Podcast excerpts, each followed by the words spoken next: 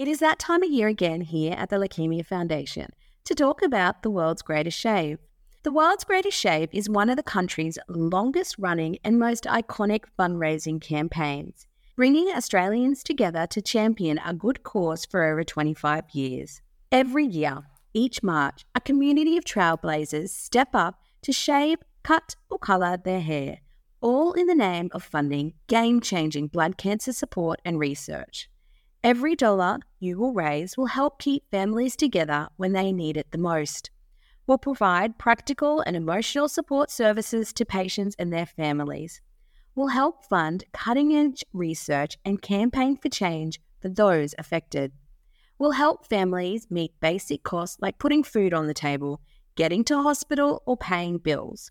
You will join a community of trailblazers determined to shape a brighter future for blood cancer patients and their families. A community that champions change, that doesn't take no for an answer. So why don't you sign up to the Leukemia Foundation's World's Greatest Shave and shave, cut or colour your hair in support of Australians facing blood cancer. Every dollar you will raise will help provide support services to patients and families and keep them together. You get to a point in life where you think you're in control of everything and all of a sudden it gets taken out from underneath you. I guess I kind of felt ripped off. It's just living in the moment and just being adaptable to situations. Give people voices to talk about, you know what, that phase is often the hardest, and be prepared for it because it's not what you think it will be. Talking Blood Cancer, a podcast for those facing blood cancer by the Leukemia Foundation. Find the best way forward using their own purpose that they have in their life and using their passions. I've lost fear and doubt. Like, I no longer doubt myself in situations and nothing scares me. That gives you another goal to work towards and a reason to live.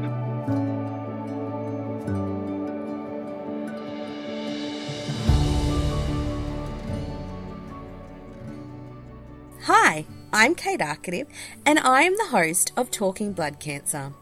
This podcast shares the stories of the people we have connected with who have faced a blood cancer so that you, our listeners, can gain insight, find purpose and take inspiration. Before we get into today's episode, the Leukemia Foundation acknowledges the traditional owners of the land on which we share these stories. We recognise their continuing connection to land, sea and community as the first storytellers of this country. We pay our respects to their elders, past and present. This story may contain content that some listeners may find difficult and challenging. We encourage anyone listening to take care of their own mental health and well-being. The purpose of this podcast is to share real-life stories of people living with the blood cancer, and any discussion of medical treatments is not an endorsement. We encourage you to seek advice from your treatment team if you have any questions regarding your diagnosis, side effects, or treatment.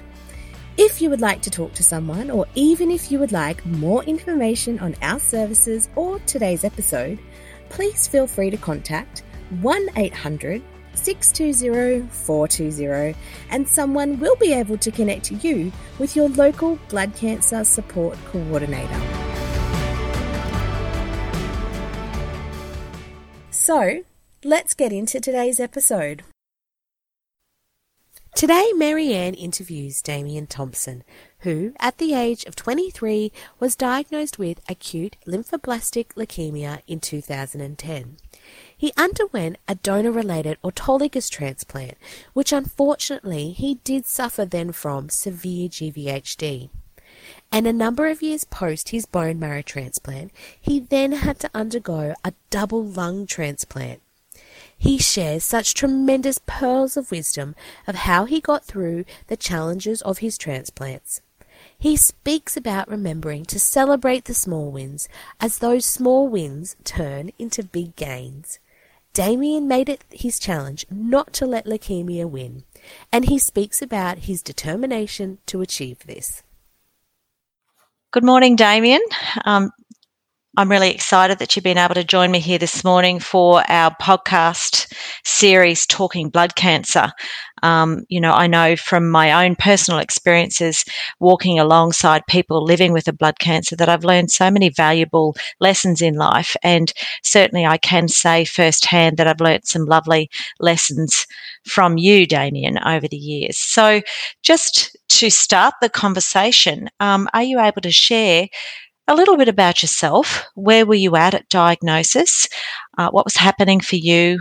How you were diagnosed and where you were living, so that just people can have an idea of who you are and what was happening for you. Yeah. So, well, good morning. Always great to catch up with you. I think my journey started when I was 23. So, if I was to reflect back, pre-diagnosis, I was fit, healthy, playing sports, very active, and doing a lot of activities on the weekend. And so, leading into my diagnosis, I had a lot of back pain, and related to my lumbar spine, which was actually a story in and of itself, because I had injured my back at work. So I associated the pain with the injury. And in doing that, I put the pain off and put the doctors off, thinking I was 6 foot tall and bulletproof, as you do, as young males do. And and it got to a point where I found myself in the shower at 3:00 in the morning with nothing but hot water running down my back to try and numb the pain. Right, so severe pain. Very severe pain. And at that point, it was actually, I remember the moment when I turned around to the shower head to turn the cold water off to get more hot water, and found there was no cold water. It was all hot and I was scalding my back. So it was Damien. It was at that point where I thought I had to go into hospital, and so I was in Townsville at the time, and it's where I was born and lived all my life. And I presented to the emergency ward there with pain, and they did a very quick blood test, and following the blood test they hit me with morphine and said I'm not going anywhere. Wow. I've got leukemia. That must have been a very devastating moment for you and your family, Damien. Yeah, it was surreal. It was surreal. So I often talk about the acceptance and the realisation of your new reality, and sometimes that can take longer for others to accept that. I think for myself, it took a few days, but once the reality settled in, I very much narrowed my focus on, okay, what can I do to get better? It's interesting, some people who have experienced long periods of pain, like you've just mentioned, sometimes when they get to the diagnosis, there's an element of relief because it was quite extreme. It was an extreme event or extreme pain that they couldn't relate to any other thing in their life. So to have something that they could actually work with or have an understanding of, other patients have shared with me that this was quite, it was a relief when they finally got the diagnosis. Did you feel that? Yeah, I actually think you're right, and that's what helped with the accepting my new reality. Once I understood my leukemia, that's when the shift in perspective, at least for me, happened, and I narrowed my focus and really I was really driven to do everything I can to get better. And quite, one step at a time, but certainly takes a lot of determination, and I'm sure you were surrounded by a lot of support at the time. Yes, very lucky. Family and friends are a big part of recovery. Yep, absolutely. And I was very lucky and fortunate. I had a lot of friend and family support. So I think during your worst of times, it's good to know that they have you back. Absolutely. So, Damien, taking yourself back to that time, what year are we talking? What year did this happen? We're in 2010 now, and my diagnosis actually fell on Father's Day. So I'm a bit of a party pooper in that sense. Next steps for you, Damien. So, you know, you're in the Townsville Hospital. It's Father's Day. You have your family and loved ones around you. What was the plan of action for treatment following that? What was, you know, what did they have in mind for you? It was immediately decided that I would be going for a bone marrow transplant due to the aggressive nature of my leukemia. And so, what type of leukemia was it? It was ALL. Leukemia. ALL, acute lymphocytic leukemia. Mm-hmm. That's right. But again, I think having tried to tough it out didn't help with my diagnosis. Having let it go a bit longer than I should have. So maybe words of wisdom are, if you do feel unusual pain, to actually get it seen to sooner rather than later. Yeah, just, you know, simple things like a blood test, I tell everybody. Yes. There's no harm in that. Mm-hmm, absolutely. So you were told you needed a transplant. What process did they do? You know, what happened next? Well, I was very much focused on my 3 months of chemotherapy, first and foremost. But closer to the end of my 3 months, it was organised for me to go down to Brisbane to the Royal Brisbane and Women's Hospital, because at the time there was no facilities to house a bone marrow transplant at the Townsville Hospital. And so I was sent down, thankfully, after getting into remission and maintaining that remission to Brisbane, and housed by the wonderful Leukemia Foundation and all the brilliant staff there and all the support, where I met yourself and a few others. And then steps were taken to basically facilitate the bone marrow transplant, and I had my bone marrow transplant on March 15th, so 3 days post my birthday. Right. So March, 3 days post. Yep. So tell me, Damien, who was your donor? It's my brother, my older brother. Okay. Mm-hmm. So back then it was I'm not sure what the HLA matching is like now, but it was 8 out of 8, considered very high. Right. So I was fortunate in that I had that option, and everything was ready to go. I just had to prepare myself and be as healthy as I could. Mm-hmm. Saying that, because it's often really, because you know yourself, having been there, when you're embarking upon something as daunting as a transplant, what are the steps that you took to try and diffuse the anxiety associated with that process? And how did you said you prepared yourself. So what kind of things did you do as an individual to get yourself prepared for transplant? Well, fundamentally, it's just narrowing your focus. Don't put thought into the things that you can't control, because it does you no good. Mm-hmm. And focus on the things that you can control. And in doing that, I set out to be at 1% better each day, no matter what that may be, physically, mentally, emotionally. And having done that, I'd set very small goals. So if I was feeling unwell, in order to build my confidence and gain that momentum, I would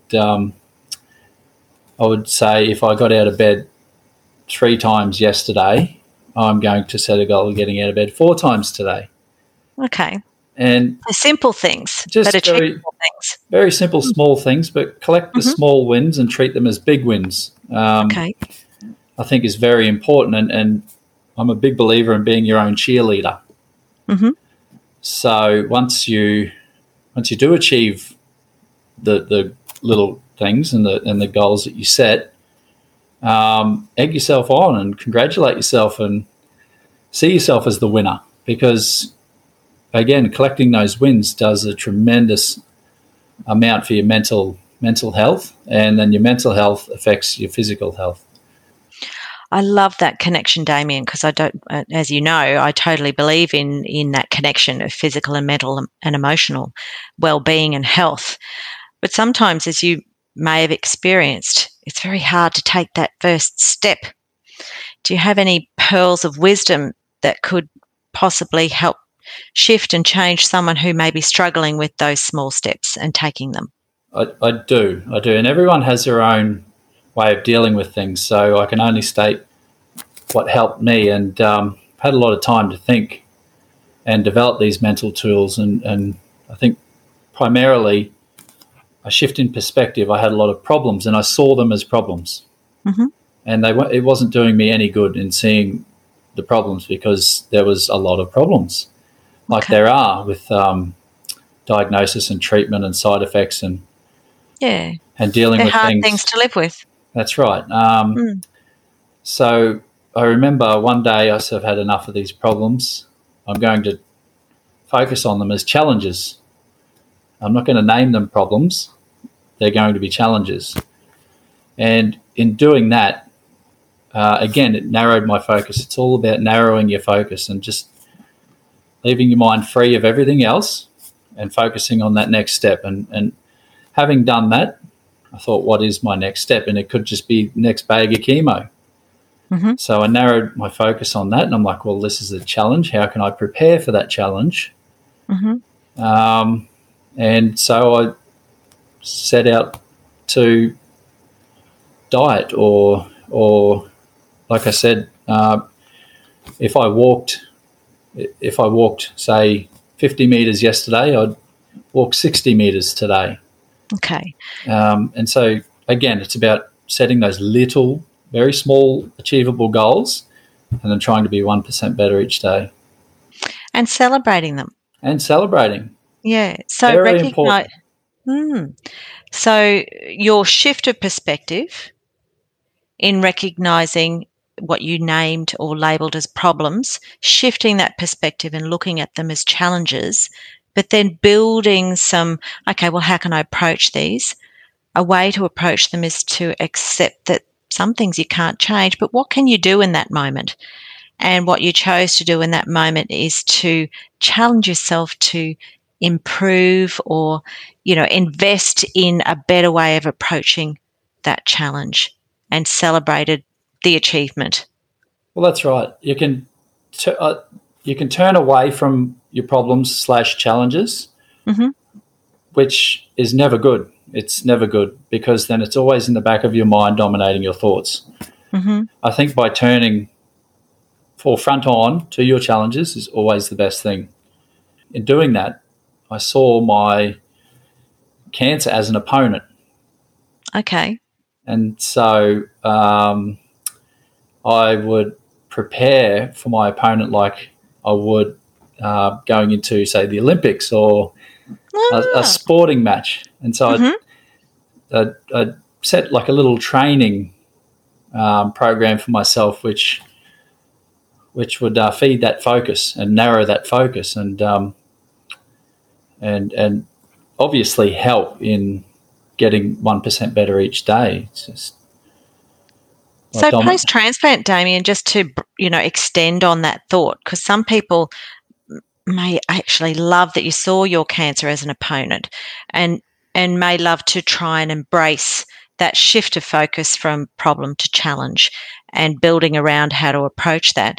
Are you able to share, just so that, because some people may need an explanation of maybe one aspect of how you went about doing that, just to, you know, give them that opportunity to look at how it's done, you know, because sometimes when we're so locked into, especially an adverse event in our lives, we may find ourselves not being able to see through the clouds, and we might need some examples to try and help us, you know, to try and help us broaden our view, open our eyes, look at other ways. So are you able to extend on post-transplant, maybe what a couple of the things that, you know, that you put in place on a day-to-day basis that actually found, that you found helped you to achieve and be where you are today? Well, I'd write a list down so I remember these things.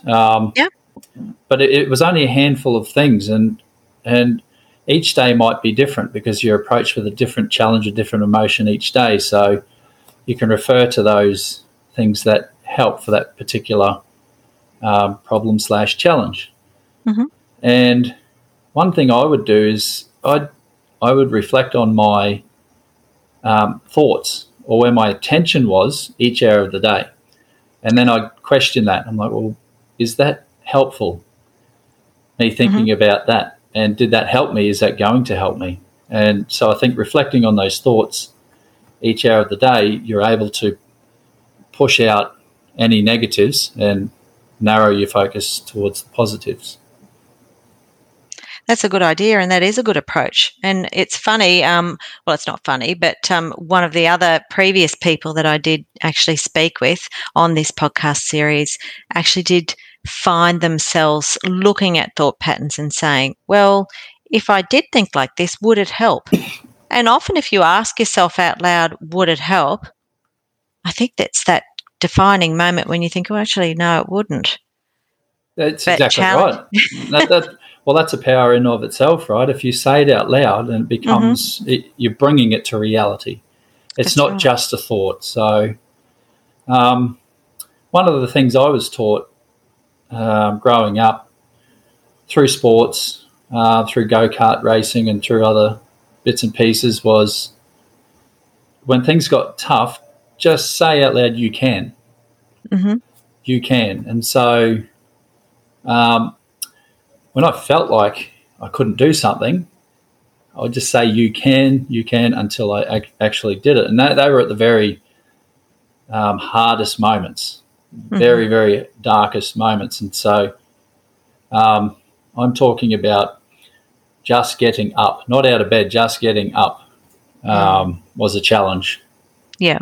But I'd only give myself 5 seconds to think about it. Otherwise, there's a little mental trick that I believe in, that if you give your brain more than 5 seconds, it'll talk you out of it. And so 5 seconds isn't long. No. Your brain doesn't need much to convince your body to relax and chill out and not do something. So, that you can got me out of bed, that you can got me stepping and going to the toilet myself and little things like this. And so I'd actually name each step. You and can, and did anybody help you process your thinking this way, or is it something that you created for yourself? Something that, you know, whether it be your upbringing and how you face challenges and you know, different things in your past and growing up years that shaped you to the person that you are, or was there an outside person who helped you with that, accepting the things you cannot change but making a commitment to the day-to-day and challenges and self-talk? That's interesting you bring that up, because no, I'm strange in this way that I never... Can we reframe that word, strange? Unique. Yeah, I'm unique in a way that speaking about the problems or challenges didn't help, or getting... how can I put it? Engaging in conversation on how someone else would approach their problems enlightened me, but at the end of the day, I had to formulate my own tools. And so I think my personality really directed me towards a mindset that, why... Not the question why, actually. I never use why. I'm just like, the leukemia, okay, you're coming at me, I'm going to come at you. And so I don't know what that is, but it was a trigger within me that really sparked a fire. Mm-hmm. And I was not going to let it win. I love that. That's determination. Damien, when you were, I've known you over a number of years, and you have faced some enormous challenges. What did you absorb yourself in to get you through the tough times? I know you challenged yourself, but what did you absorb yourself in to just find that comfortable space to accept where you're at? I set out to control time, because time slows down mm-hmm. significantly when you're sick. And so I focused on the next minute, the next hour, mm-hmm. or just the day, depending on how sick I was. And being social for me mm-hmm. was the way that I would handle my illness, I suppose, or the way I felt. And so just getting on the phone and having a chat to mm-hmm. friends. Yep. Or engaging with the hospital staff and nurses. I was known to be a bit of a prankster and a bit of a joker, and so I played on that a bit and created a fun atmosphere. I think is important where you can, but at the same time, when you're not well, it's you're respected and we're surrendering to the moment. Yeah, that's right. Mm-hmm. I mean, listen to your body. Mm-hmm. It will tell you what to do. Yeah. And don't fight it. Just work with it. Work with it. And when the body says to rest, you rest. Exactly. That's and acceptance right. is, quite comforting in that moment, isn't it? Absolutely. Yep. So following on from that transplant period and you making those steps day by day, minute by minute, hour by hour, how has life looked for you post that 2010 transplant? Well, actually, I've had challenges since then, mm-hmm. starting with graft-versus-host disease. Yes. So nothing has been easy. It's probably a very light word. It's been very difficult. Mm. In that the graft-versus-host disease I had acutely was very, very bad mm-hmm. in the gut, in the skin, and I looked like a bit of a burns victim at one stage. But thankfully, resorting to those tools and focusing on the 1%, I overcome that to the surprise of many doctors, actually. And so recovering from the acute GVHD, I was sent home to Townsville, mm-hmm. thinking that the recovery would continue, but at the 12-month mark, a lot of patients are taken off their immunosuppressant medications, and at that time my GVHD returned. Okay. In the liver and the lungs. Okay. Confronted with more adversity. Mm. Yeah, and we were able to control it in the liver, but the lungs, it caused a lot of problems for the next 5-6 years. To the point where I had to have a double lung transplant. Wow, a double lung transplant. So those 5 or 6 years, you would have endured quite chronic health problems. Absolutely. Very, very hard years. Majority of them spent in hospital or inside. So, it's a long road for some, but I'm very grateful that I had a fantastic team of doctors and support network, really, really fortunate, so that I was able to focus on myself. I love that you use the word grateful, Damien, because I can't even begin to imagine having had a bone marrow transplant and then a double lung transplant, how that would leave a person. You know, there are two, when you look at, when you've mentioned earlier problems and you've shifted that focus to see them as challenges, that takes good inner strength to actually focus things that way. So I admire you that you can, you must have an enormous ability and mindset to be able to choose to focus your thoughts differently. Well, it's hard. Everything has to be worked at, but yes, fundamentally, I believe it comes down to a crossroad. You can mm-hmm. focus your attention, go left towards the negatives, mm-hmm. or you can focus your attention right toward the positives. Yep. It comes down to one question, yes or no. Will I focus on the negatives or will I focus on the positives? And you need to work at that. But that's where reflecting on your attention and thoughts each hour of the day helps. Yep, absolutely. So during that time when you were shifting that, you know, that focus towards the positives, what are some of the tools that you used to help you keep that focus? Were you someone who used visualization? What tools did you use? Yeah, that's a very good point too, I think. I project myself to my happy place and I would I'd never let go of that thought. Always believed that someday I would be there. That's fishing and camping and the WA coastline. Very specific. Lovely. Very specific.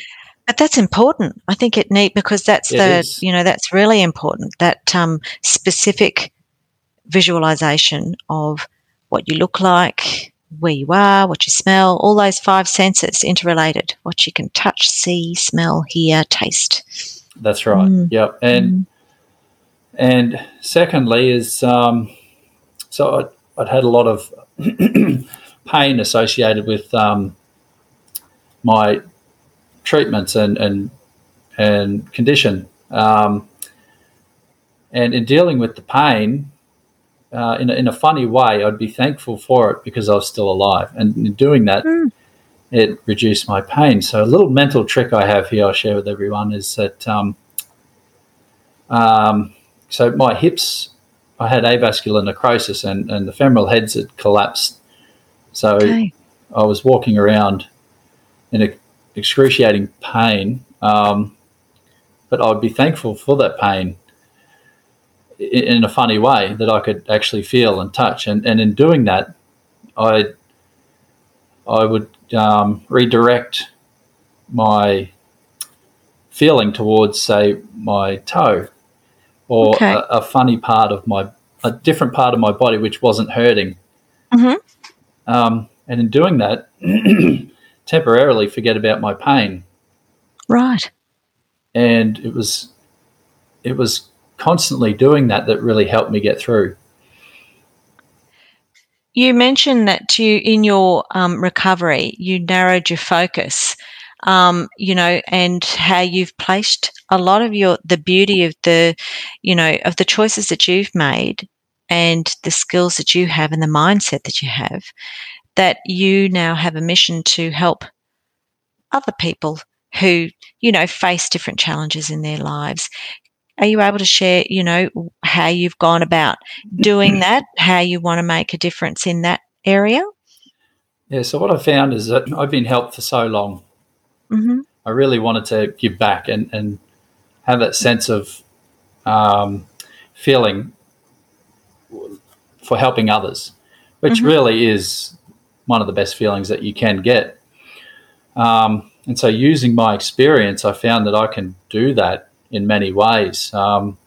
Primarily, the biggest impact I think I can have is by introducing virtual reality into hospital mental health care. And there's a story there.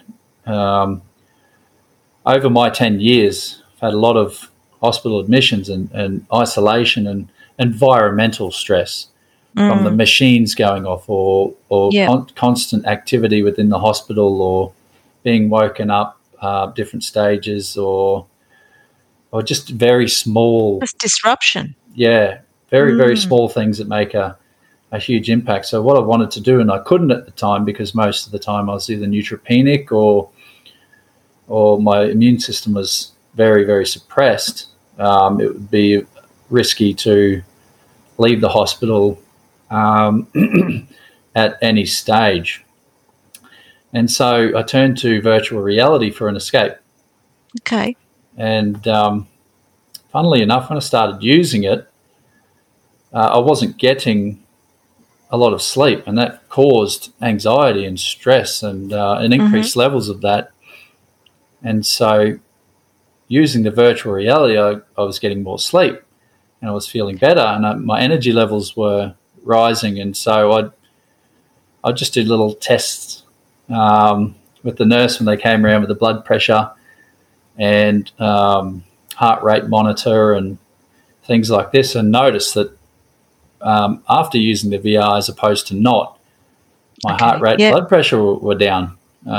So when you say virtual reality, can you just share what that looked like? What did that look like for you in a hospital setting? So, or even at home?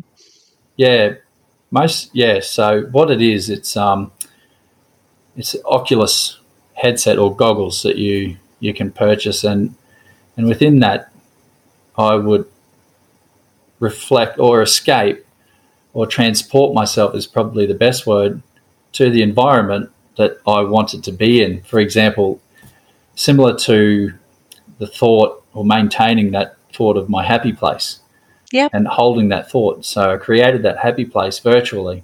So I'd go to beaches and sit on beaches and listen to the ocean and the seagulls and the birds and just relax. And I'm big into space, so I'd go into space, into a space pod, and just float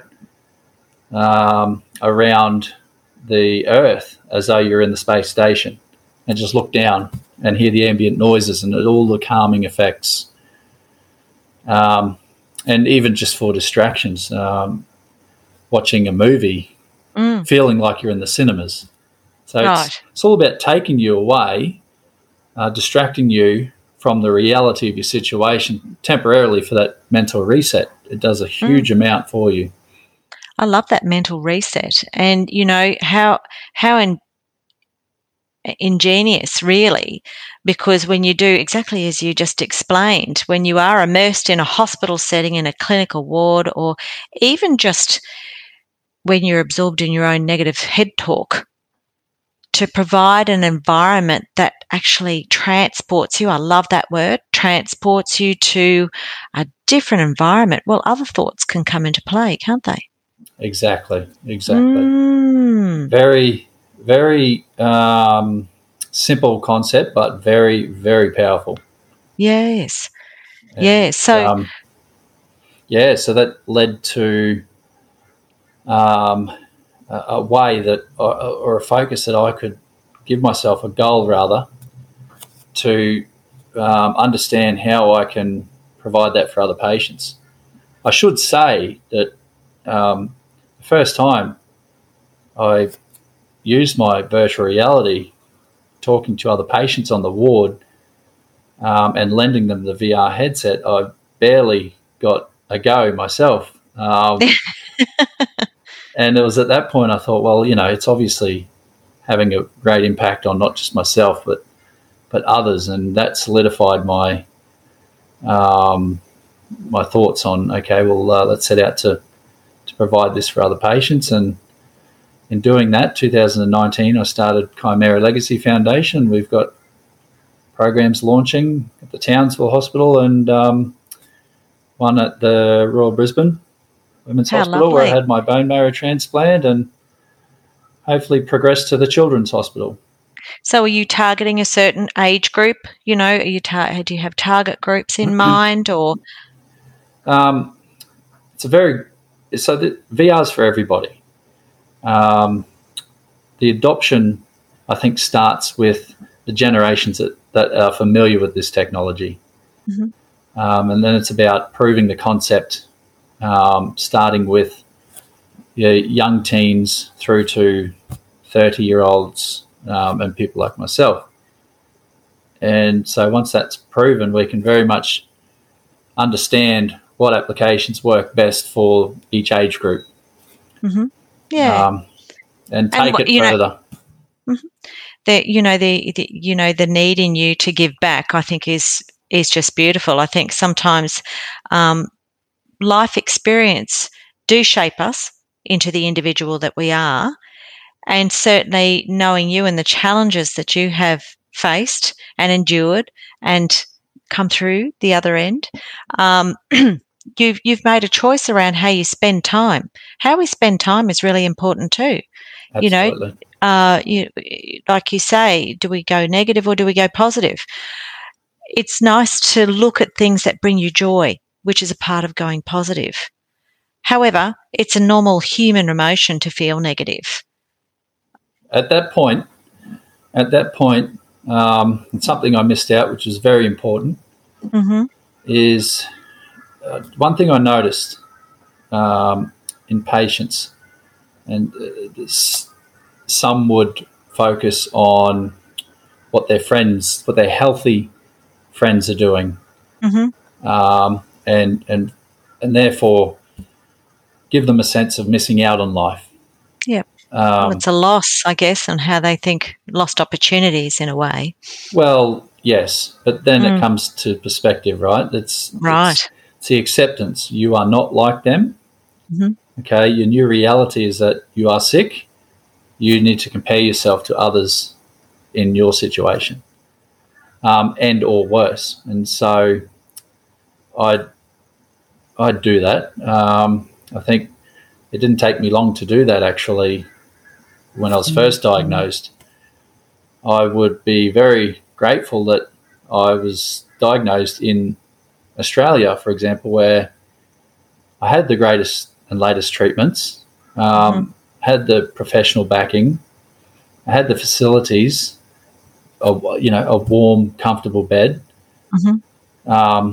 Even to the point where I was getting food, whereas people, say, in Africa or something, what would that comparison look like? What if I was diagnosed over there? And I only use that as an example, but that did a lot of good for me. Yeah, the importance of your gratitude diary, things that you need to be grateful for. And, in those darkest moments, which I'm sure most patients have a dark moment, because that just makes us human. But in that moment, breaking it down and recognising what good is around you and placing your focus on that, being grateful for, as you say, the treatment that's available to you, the support that's surrounding you, that, all of those littler things that can, that you're in a good position to move forward.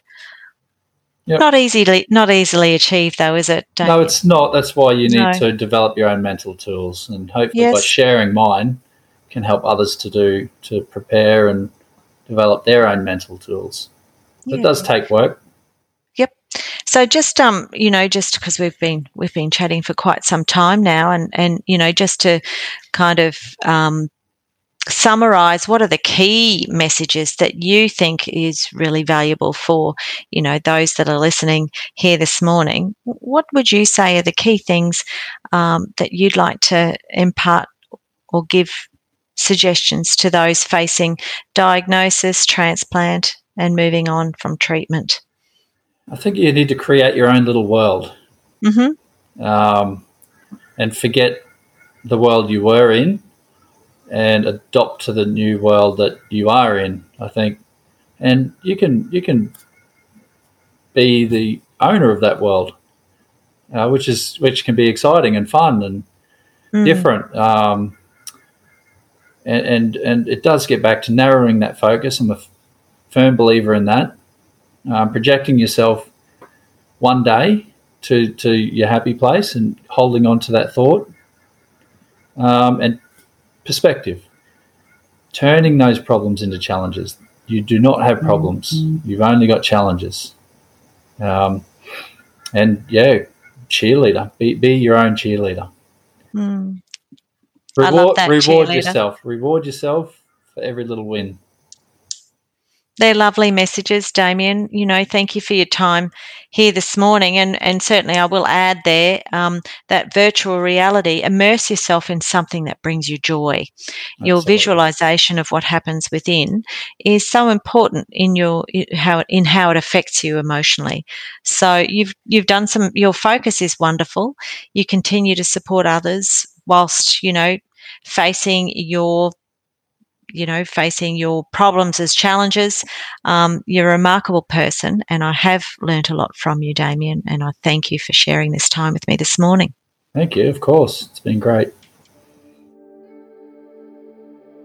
And that brings us to the end of today's episode. We hope that you found it helpful in some way. If you would like more information on today's show or our services, please feel free to contact 1-800-620-420, and someone will be able to connect you with your local blood cancer support coordinator. Also, if you haven't already, don't forget to subscribe, share, or even give us a rating on your podcast app. Thank you for tuning in today. I'm Kate Arkady, and you've been listening to the Leukemia Foundation's podcast, Talking Blood Cancer.